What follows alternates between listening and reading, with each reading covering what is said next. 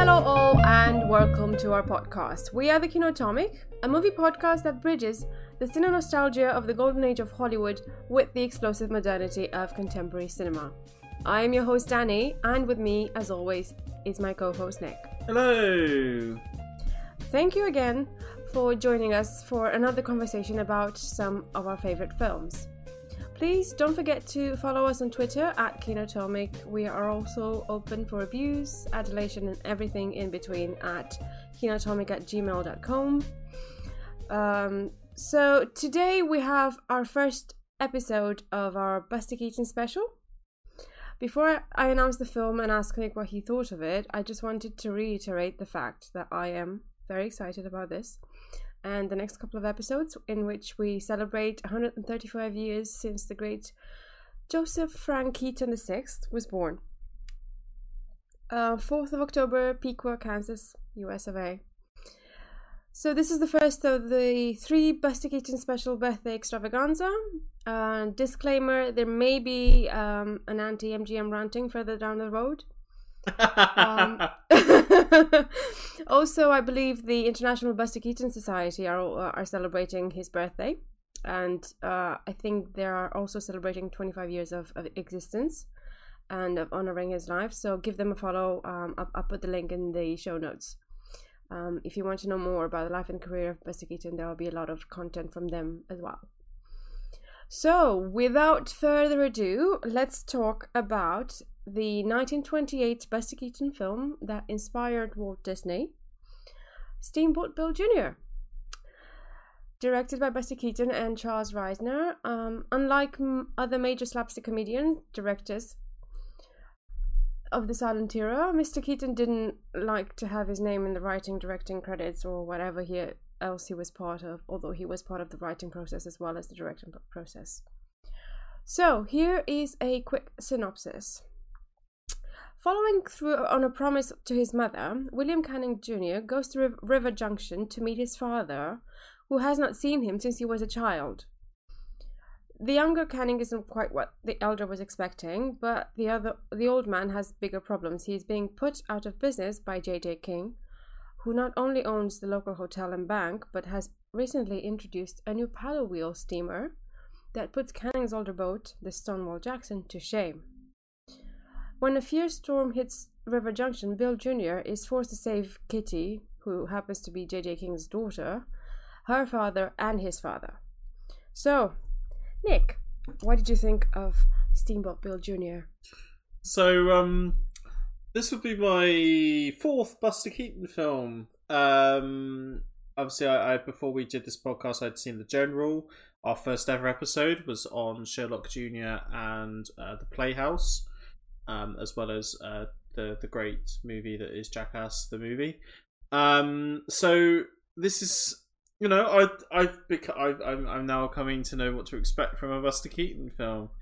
A little disclaimer as well. Prior to recording, I've been told by Danny to be on my best behaviour due to the importance of these next three episodes because of how much they mean to her, and I, for one, can't. I'm very much happy to be a part of, you know, these next three episodes in particular, and having a chance to kind of talk about, or actually, correction, having a chance to find out a lot more about Buster Keaton than what we actually got to cover in our first episode, which was one of the reasons why we kind of decided on three episodes over his birthday period, because we felt that there was more to be said.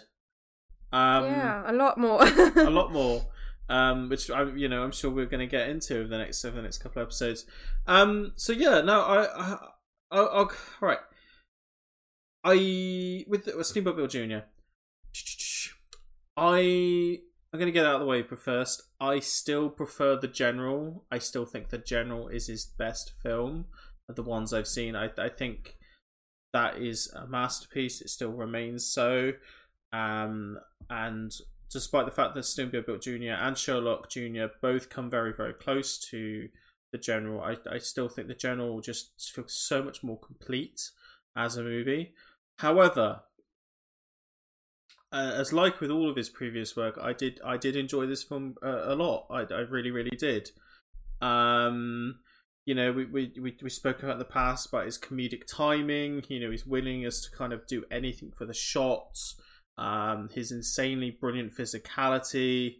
You know, his amazing expression on his face. And kind of all of that is on show here, and it's kind of like an atypical. It doesn't say atypical because that makes it sound as though it's an average, stereotypical Buster Keaton film, but it seems like this is what you come to expect. You know, you go and see a Buster Keaton film, this is what you're going to get, and I think this is kind of a perfect encapsulation of what that is.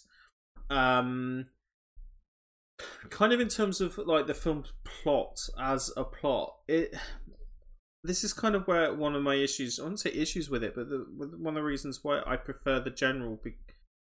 I feel like that, like I said, like that kind of, like I said, feels a lot more kind of complete and actually well thought out in terms of story. This does have a story, and it does kind of flow quite well. But almost like Sherlock Jr., it seems to go from almost one sort of skit to another, which is fine. Like, I have no issues with it. I was enjoying it and kind of seeing how it, you know, being taken on this ride kind of thing, and then you kind of end up with this the final like cyclone third set piece. You know, like this cyclone comes and hits the what's the place called? It's River Junction, and kind of just almost like decimates the whole entire city, entire place. You know, like Dorothy's house in Kansas. Kind of just upends it, and it you know, that whole thing was really quite surreal, and it did, like I said, it was really surreal. Like Buster Keaton just attached to a tree at one point, and just flying through the air. And that was actually done for real, by the way. Okay, and then you know, and then just kind of the hospital kind of being lifted up, and then him in the bed, and then just the bed kind of like just wheeling along the ground, and you know, it like you said, it really allowed the action to go wherever it needed to, and really allowed, you know, like the plot threads, you know, what they were to kind of just that have been built up over the film to kind of end up being resolved quite well, and it you know, it allowed situations for these I don't want to say jokes, but for the practicality of Buster Keaton's performance to kind of be put into one situation from the next.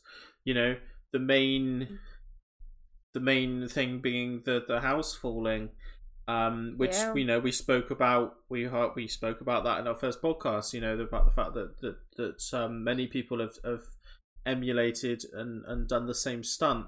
And it was, honestly, it was really, really nice, because I've seen that clip a million times, but it's really kind of nice. Yeah, everyone, I think everyone has seen, even if they haven't seen a Buster Keaton film, they must have seen that scene.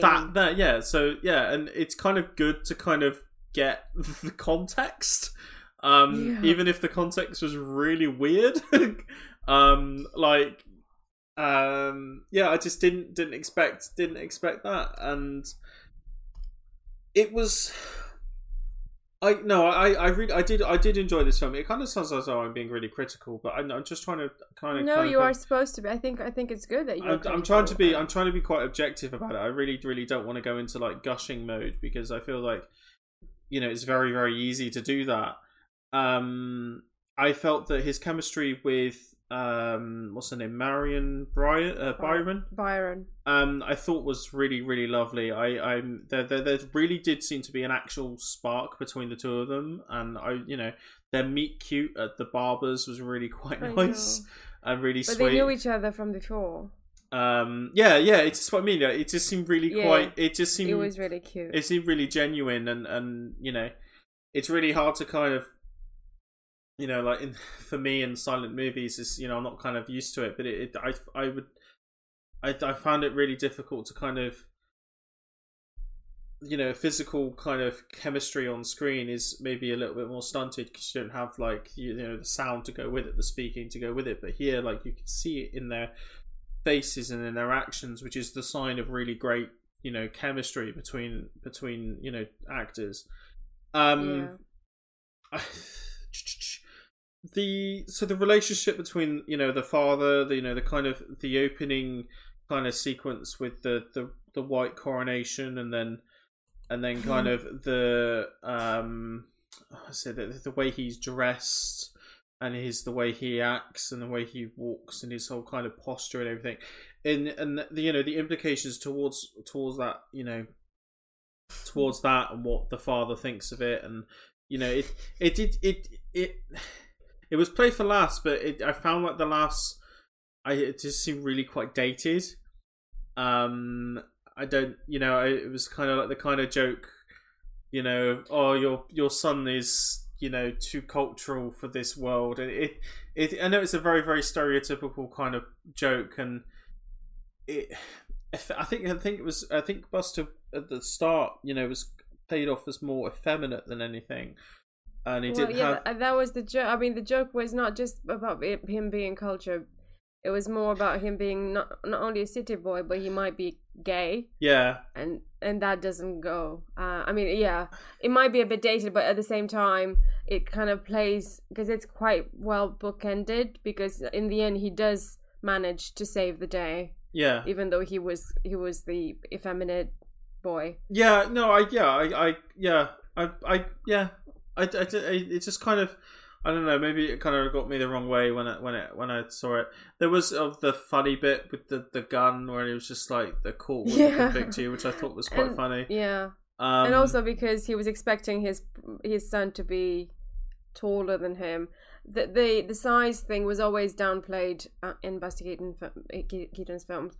We'll talk about in the next episode when he's paired with the great Joel Roberts, who is like humongous. Okay. And I think that's kind of like the gag is Chaplin also did it. He was always sort of paired with someone much, much bigger than him. Yeah. I think there was you know, it was like I said, it just felt. The film just kind of felt like this kind of series of almost like skits as well. It was just a through line of a plot, just get from A to B. And, you know, I was a little bit disappointed, almost disappointed that there wasn't kind of more between him and the girl. Maybe between him, the girl, and then the girl's father, but it just kind of seemed to be between his father and him. And I don't know, like I said, it kind of feels like, it sounds like I'm being right negative, but I'm really not. It's just, I don't know. I did like this film quite a lot. I really did. And yeah, no, I think, yeah.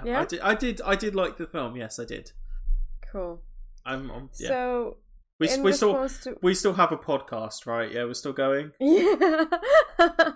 I mean, I think we agreed that we will have a podcast when you agreed to let me sort of kind of do the takeover for 3 episodes and talk about Buster Keaton for 3 episodes, more or less.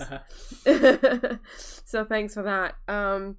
But yeah, I think what you say about there not being much to the story is kind of what you get when Buster Keaton was left at his own devices. So what he's working sort of like procedure was, you would have, I think there's a quote somewhere where he says like, we would have the beginning and we would have the ending, and the kind of middle would take care of itself. So they wouldn't actually know what to do in the middle, but they would kind of play it for laughs. And when they were stuck for an idea, they would start playing baseball on set. And at some point, someone would get an idea and they would kind of start shooting again. That was kind of his way of working when he was independent, and this is the last independent film he made. So yeah, you're onto something there when you say there's not much to the story, because there wasn't much to the script. Initially, they had planned to have a flooding as the sort of disaster at the end. And then they changed it to a cyclone, because I think recently there had been a flooding in Mississippi, and they didn't want to sort of rub people the wrong way, like make fun of their plight or whatever. So that kind of took the budget over the line, and it didn't make its money at the box office, and his brother-in-law, Joseph Skank, was not happy about it, and yeah. But he didn't have much to be unhappy about, because during the production of this film, he basically sold Buster Keaton to MGM and his whole unit. And this would be the last film he made with United Artists as an independent artist. And from that point on, he would make films for MGM, and he wouldn't be able to do his own stunts anymore because he was an asset and he would not be allowed to get hurt. So when he I think I might have mentioned this in our other Buster Keaton episode, that when he does the stunt with the house falling on top of him, he was very, very upset. He had just received a call that his contract would be moved to MGM and he would not have creative freedom anymore. So he was very, very upset, and he didn't really care if he would get crushed or not. I think later on he did say that he wouldn't have done it if he'd been like clear-headed, but he wasn't at the point at that time. At the same time, he was always a bit of a daredevil, and he was very, very precise in everything he did. So, yeah. So during his heyday, when he had full control of the production unit, the cameramen were always instructed never to stop filming, even if a stunt went wrong. So there have been times where his death would have been captured on camera. But more on that on a future episode. So yeah, this was considered by many his last great film because of this creative control that he had, where he could stop for baseball breaks whenever he was stuck for an idea. But yeah, I really loved this film. I think it got really, really cool gags throughout. A few more notes on the production. During the hurricane sequence, there's a scene that pays homage to his childhood on the vaudeville stage. I think you see there's he goes inside and he runs into there's a dummy, and he turns his head to face Keaton, and then he's startled and he runs away into the background. And this is based on a real experience where he was a kid and became fascinated with this dummy who belonged to a ventriloquist. And then he wanted to steal it. And when he went at night to steal it, the ventriloquist kind of knew that he was going to come and take it away. And he slipped into his props off stage. And when Keaton approached, he brought the dummy to life. And then Keaton just ran away scared.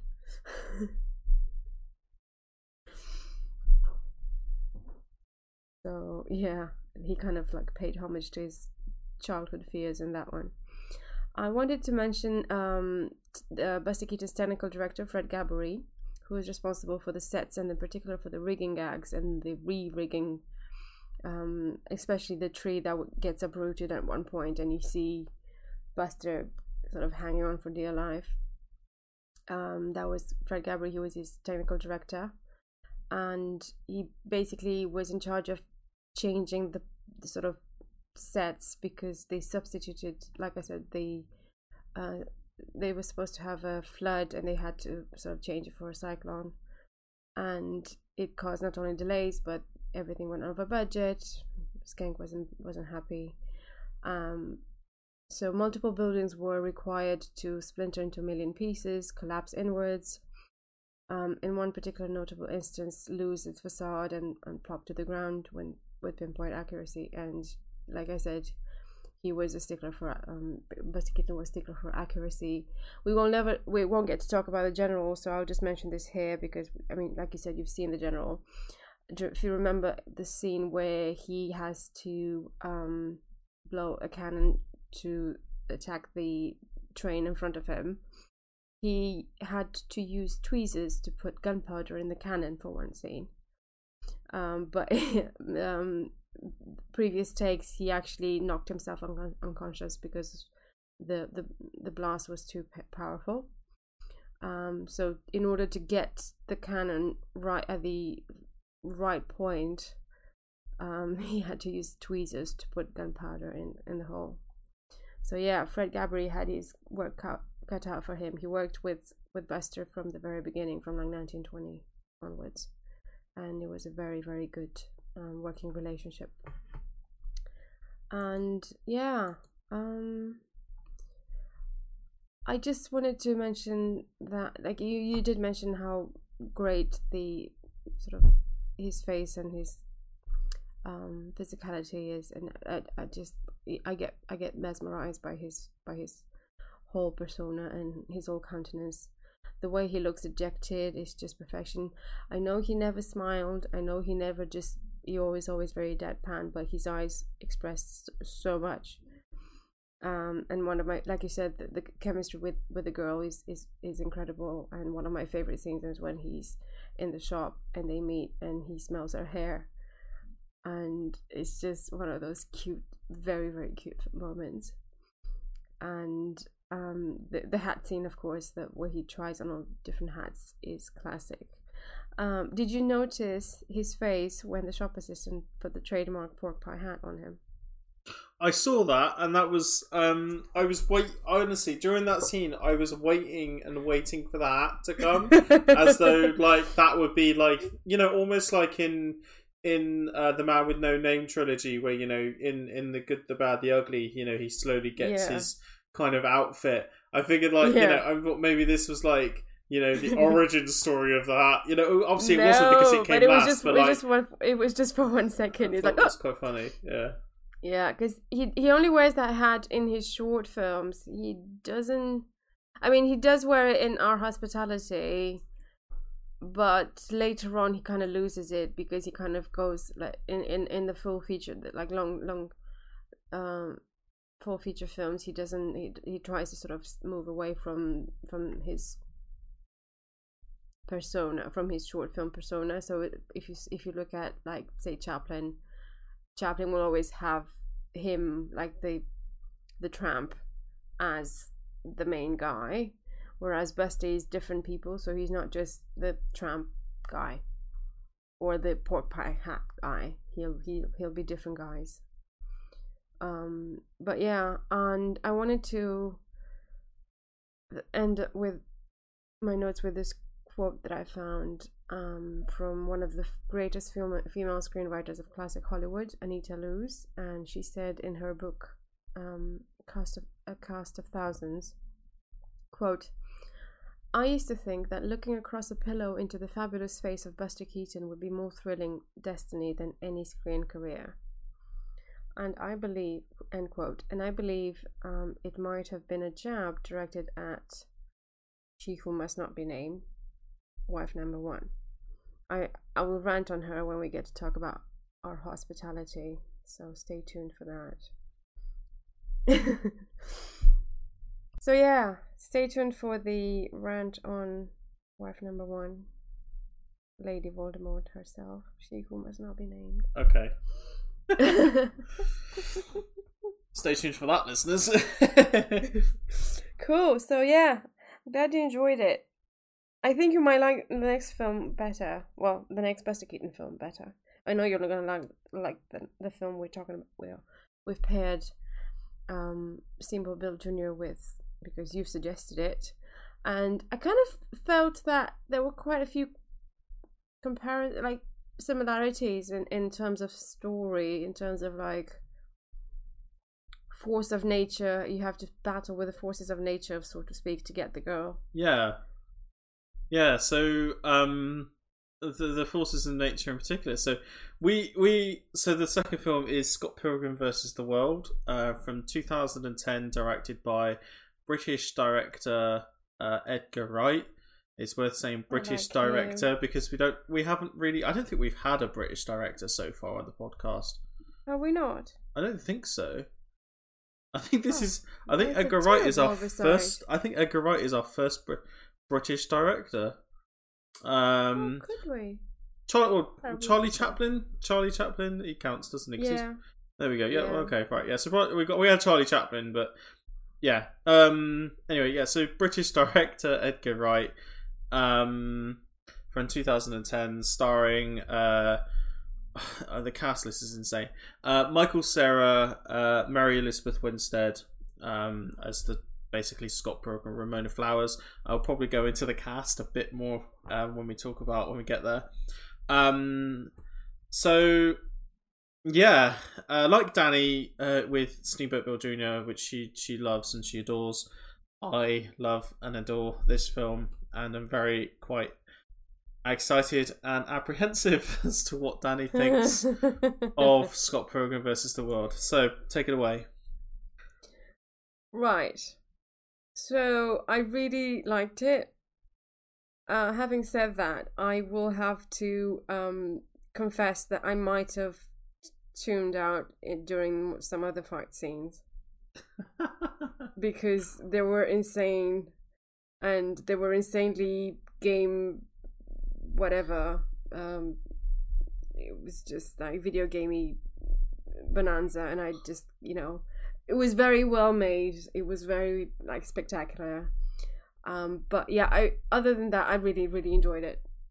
I was kind of, I mean, I knew Michael Cera from like his Juno days, and I thought he was, I didn't think he grew as cute as in Juno. I really liked him in Juno. His hair was indeed very shaggy, and that was part of the story, and apparently part of his charm. But also, I thought Scott Pilgrim was a bit of an ass. Scott Pilgrim, I wrote a review. I've seen this film like 9 times now, probably more than that.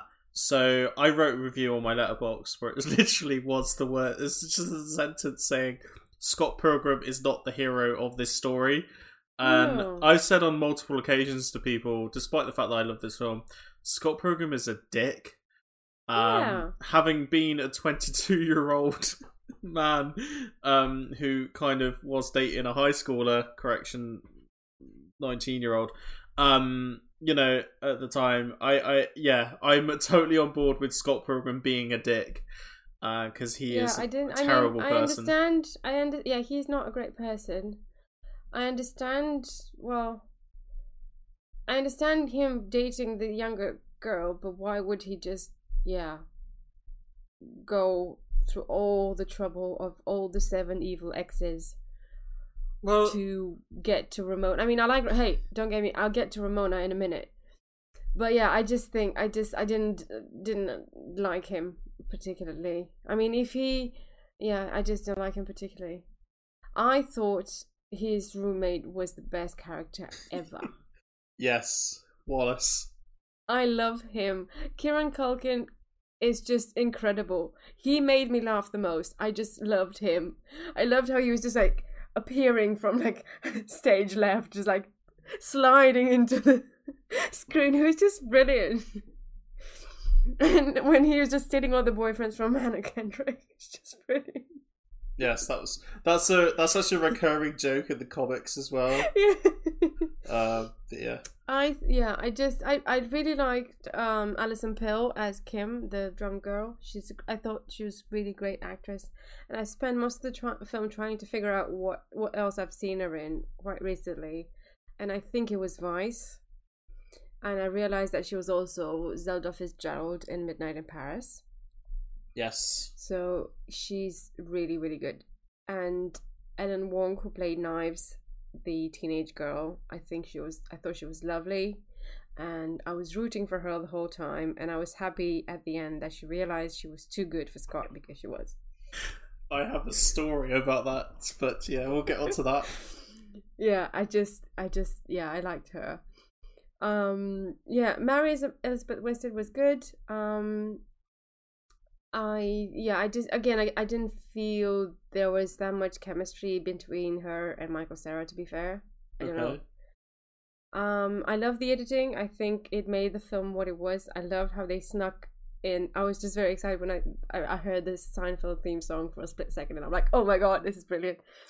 I love the editing. It was just brilliant how they did it, and how they were like all the extra gamey things. Although I don't care much about the whole comic book thing. I think we've established that in the very recent past, if I remember correctly. But this one was fun. I really liked it, and I did. I mean, I, as a former blue purple hair owner, I liked Ramona a fair amount. Yeah, it was. It's not. I mean, I like Edgar Wright. I think he's a brilliant director. This was no Baby Driver or Shaun of the Dead, but I really liked it. And I have one more note, and I think you know what I'm going to say. Go on, bring it. Oh my god, Chris Evans' eyebrows, man.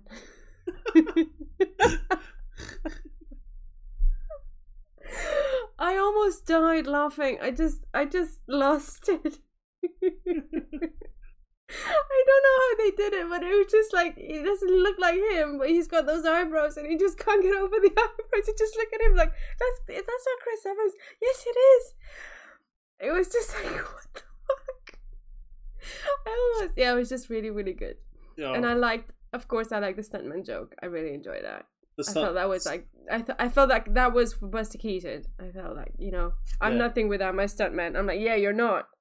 And Buster Keaton did his own stunts all the time. Well, those men were actually Chris Evans' stuntmen.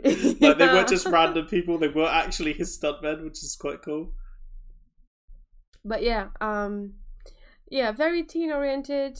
It doesn't involve any plans to go to the Winchester while fighting a bunch of zombies, but it was good. It was good fun. Yeah, this film is for me. It's just so full of love and care and passion. You can see that everybody is on board with it, and I, you know, there's never been like a film like this before, and there hasn't been one since. Many films have tried to do it, but Edgar Wright. There's only one Edgar Wright, and his visual, like, frenetic kineticism, and you know, his camera work and the editing. You know, I think it's never been so perfectly done in this, and I think it's never been so perfectly matched with a piece of source material that wasn't his own. This was adapted from a comic book series, Scott Pilgrim, the comic book series. Each book is titled a different title. The title Scott Pilgrim vs. The World is the third book, I think, if I remember rightly. Probably gotten that completely wrong. They were written and drawn by half Korean, half Canadian Brian Lee O'Malley, and he pretty much released one a year from 2004 to 2010, with the sixth book, Scott Pilgrim's Final Hour, being released about 2 weeks before the film went wide. The first iteration of the script from Edgar Wright and Michael Bacall was kind of taken from the first three books. At the time, Edgar Wright was production of Hot Fuzz, and he was watching a lot of Arrested Development. And I don't know if you're familiar with Arrested Development, but Michael Cera. I am not. So Michael Cera plays a character called George Michael. In Arrested Development, if you think he's adorable in Juno, you need to see him in the first three seasons of Arrested Development. Him being playing off of Jason Bateman, pretty much the whole cast of Arrested Development. In fact, it's a fantastic series. But he watched that and was like, if only Michael Cera was a little bit older, and he'd be perfect for the role of Scott. Subsequent drafts kind of took into account the following books that came out, except for the last one. So what we end up kind of having is what ended up happening was you had a film adaptation of a comic book series with a different ending to the actual comic book. The comic book ended with Scott and Ramona getting together. The film's original ending had Knives and Scott getting back together. Knives can do so much better. And Knives could do so much better. And they kind of realised their mistake almost, and basically were just like, we need to change this. And thank God they did. They rewrote the ending to have Scott and Ramona get back together, because, in my opinion, they deserve each other. Yeah. Scott's a dick. And toxic relationship. Yeah, Ramona is not the one for, you know, she's never broken up. She's never been broken up with. She's always been the girl that's broken up with the guy. You know, they do deserve each other. And like you said, if anything, Knives deserves so much better than Scott. You know, she deserves someone like young Neil. Yeah. You know, someone nice like young Neil. So yeah, the comic book series, like the film, is so full of references. And it's not just references to video games either. It's also references to music. It's also reference to movies. It's just jam-packed full of everything, and it's no real surprise that I love it so much. I love the series so much. I read them probably, you know, on once a year, and the film as you know has that kind of referential kind of identity as well. You know, the video game references are so overflowing. You know, you said you loved hearing the Seinfeld thing. For me, it's whenever I hear the music from Legend of Zelda: Link to the Past. It never fails to bring nothing to me. Bring goosebumps. So you know the scene where Scott goes to the bathroom and then he opens up the door and it's the hallway and she comes skating through the hallway. That music is from Legend of Zelda, and it's just so beautiful. Yeah. So the film was, you know, it was positively received by critics. You know, kind of. It now has a huge fan following, but it bombed. It completely bombed in the US. It dropped out of the top 10 box office in its second week, and Universal has deemed the film a financial flop.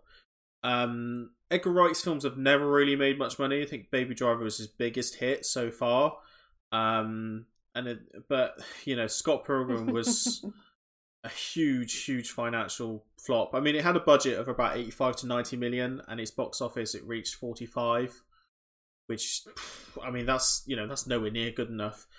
I think the film, if it was made today, I think it would be a huge success. I think it was ahead of its time. I really, really do. You think about how video game culture has kind of gotten a lot more ingrained in the popular culture, and especially with, you know, the younger generations now. Saying that as I'm saying that now, and I just feel really old because I was 20 when the film came out, and now I'm 30, 10 years later, and I have the feeling that the younger, like the people that are younger than me, are gonna love this film much more. And I think, you know, we had the 10th year anniversary, where there was a cast reading of the film, there was a lot of articles on the film, and there was just a lot of love outpouring for the film. And I think it really would be a bigger success. I do think it was kind of ahead of its time. Universal did not know how to market it. I remember the marketing campaign, it was just all over the place. So yeah, I want to talk about the cast. So getting away from Michael Cera, so because let's try to think about this right. So we got Anna Kendrick, Aubrey Plaza. So this was Anna Kendrick now is a big star. Everybody knows her name. Everybody sees her and everything. But she did her first audition for this before she was in Twilight. So this was before she was big. Was Anna Kendrick in Twilight? She was. Yeah, it was one of her first roles. Aubrey Plaza. I only knew her. I thought she was only made famous by Pitch Perfect. Well, she was in Up in the Air with George Clooney, which came out in like 2012, which was kind of like another role for her. Wasn't Up in the Air in 2009? Might have been 2009, maybe before that. Yeah. Anyway, so like I was saying, so Anna Kendrick, this was before Twilight, so before she kind of hit, you know, a bit more of a bigger standing. Aubrey Plaza, you know, she got the part of Scott Pilgrim before she did Parks and Recreation, which is really, really insane. Chris Evans, he, I think I remember reading, he got the part, I think around about the same time he got Captain America. Brie Larson as well at the time hadn't been cast as Captain Marvel. You know, this is a long, long, long time coming. Other actors that I thought this is quite interesting. So other actors that were considered for the role of Lucas Lee were Sebastian Stan and Robert Pattinson, which wouldn't have worked because I think having Chris Evans there, especially with his kind of him being Captain America, I think it works so well. And I think it's another really, really big strength of the film is that as well as having Chris Evans as Captain America, as the Evil X number 2, Evil X number 3 is Todd Ingram, played by once a Superman, Brandon Routh. You know, so Scott had to fight Captain America, Superman. You've got Jason Schwartzman, so we're talking what's his name from Rushmore? I forgot his name. I can't remember his name from Rushmore. Yeah, so I was just thinking, what else has Jason Schwartzman been in? And yeah. The only thing I could think of is Louis XVII from Marie Antoinette. Yeah, and then Mary Elizabeth Winstead was in Birds of Prey as Huntress in a DC film as Huntress. So there's comic books thing there. Like I said, Brie Larson. It was Captain Marvel. Thomas Jane shows up at one point in a cameo as a vegan police officer, aka the Punisher. Oh, that was him. I thought that face looked familiar. Yeah. So that kind of brings me on to one of my favorite little bits was the vegan police. And you're a vegan, and I really want to know your opinion on Todd Ingram being a vegan. I'm not a vegan. I'm trying to be vegan. I'm not really vegan. So you don't have vegan powers then? I do not have vegan powers, no. Not yet. I'm waiting on my vegan powers when I'll decide to become fully vegan. I don't know when that's going to be. I'm trying. I'm not there yet. Just beware of the vegan police.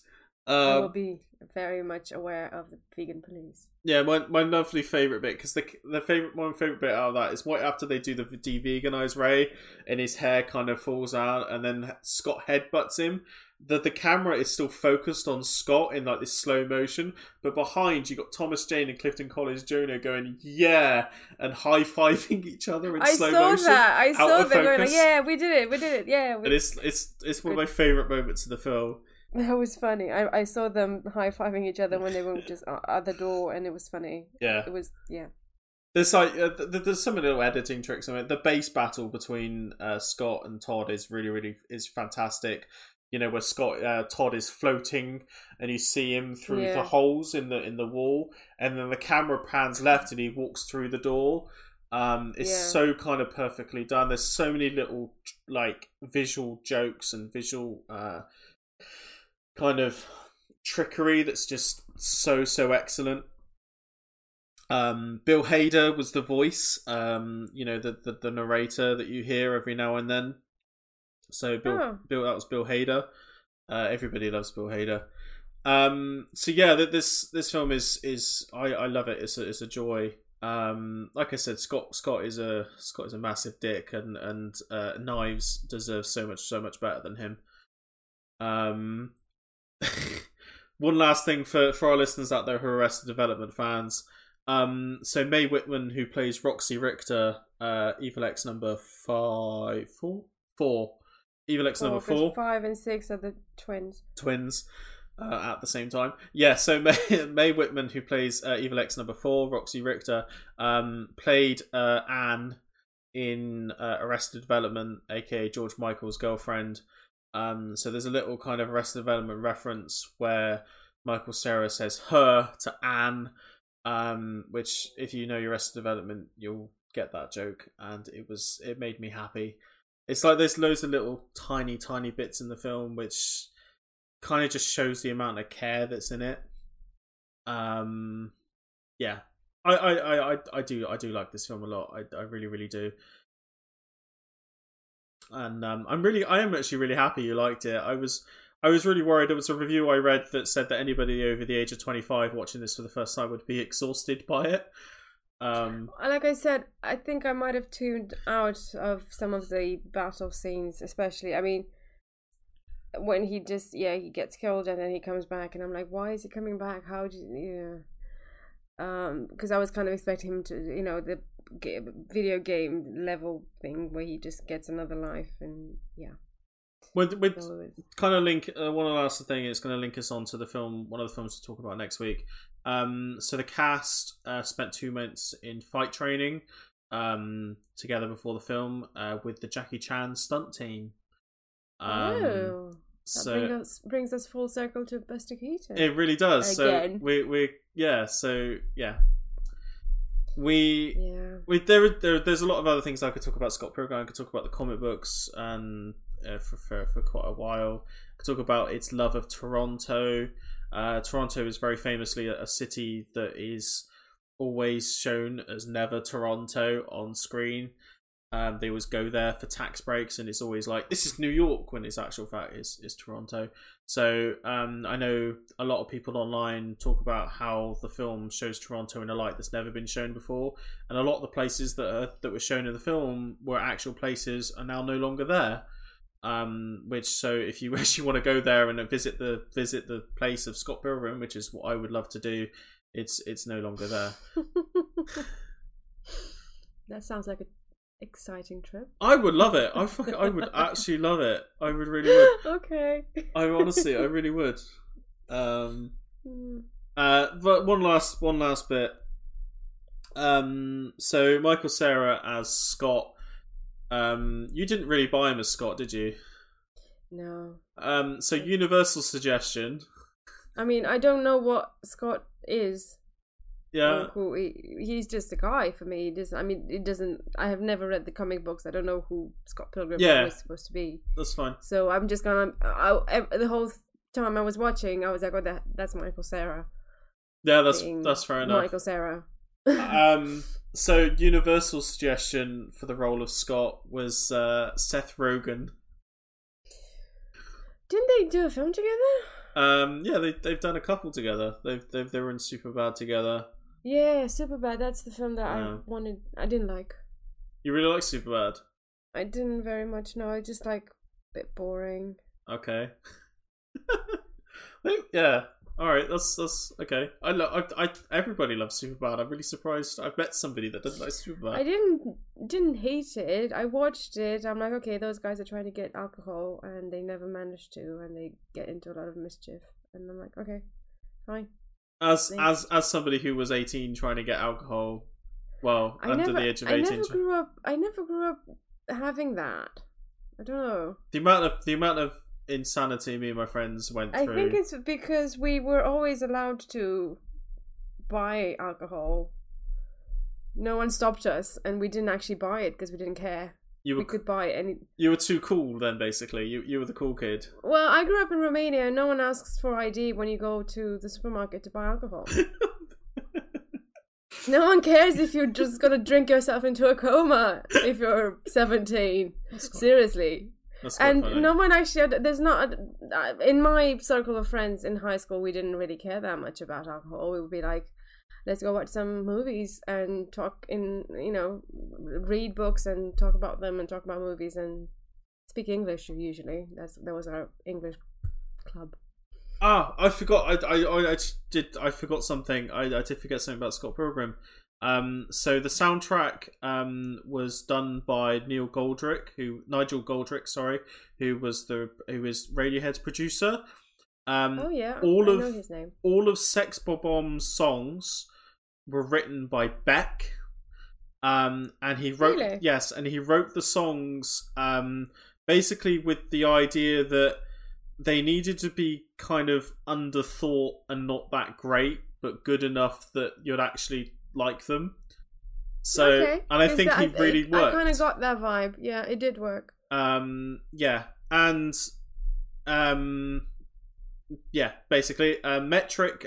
was the inspiration for Clash at Demonhead, and they contributed the song Black Sheep, and Brie Larson kind of did her own vocals for that, which was really cool. Is there anything she can't do? Well, she was 18 when she was cast, which is insane. Really, really, really insane.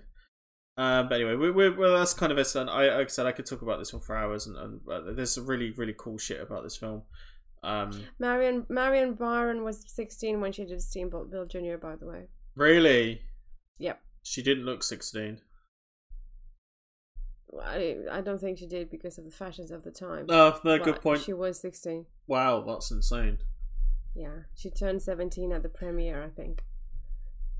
Wow, what is we spoke about that last time, didn't we? About Buster Keaton and young women, didn't we? Was it Charlie Chaplin we spoke about? That's Charlie Chaplin. That was Charlie Chaplin. Sorry, I've stuck myself in it now.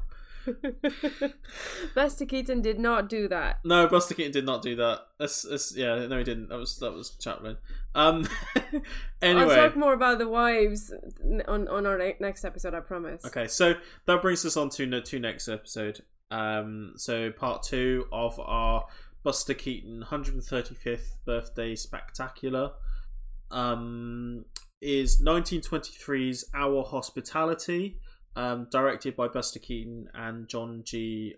Blystone, starring Buster Keaton and Joe Roberts and Natalie Talmadge. Is that how you say it? Talmadge. And hinted at before, we'll be talking about Police Story from 1985, directed and starring Jackie Chan. Perhaps Buster Keaton's most famous, basically Jackie Chan is never made shy about the fact that Buster Keaton was a massive influence on him, so it made complete sense for us to do a Jackie Chan film. And I'm so happy to talk about Police Story because it's batshit insane. I really can't wait because I have to tell you, it's been so long since I've seen a Jackie Chan film and I miss him. Oh. So yeah, I'm really looking forward to this. I'll just talk about. I've got 3. So the cast, the 3 cast I want to talk about is obviously Jackie Chan, Bridget Lin, and Maggie Chung. Ooh! I knew you'd like that. I knew you were going to say Maggie Chung. You were like, she's so gorgeous. She's just so beautiful. She is amazing. I think this was her first role. I can't remember. Oh, looking forward to it. I think it was her first. No, it was one of. It was like her third or fourth role, which is insane. So you get to see a beautiful Maggie Chung.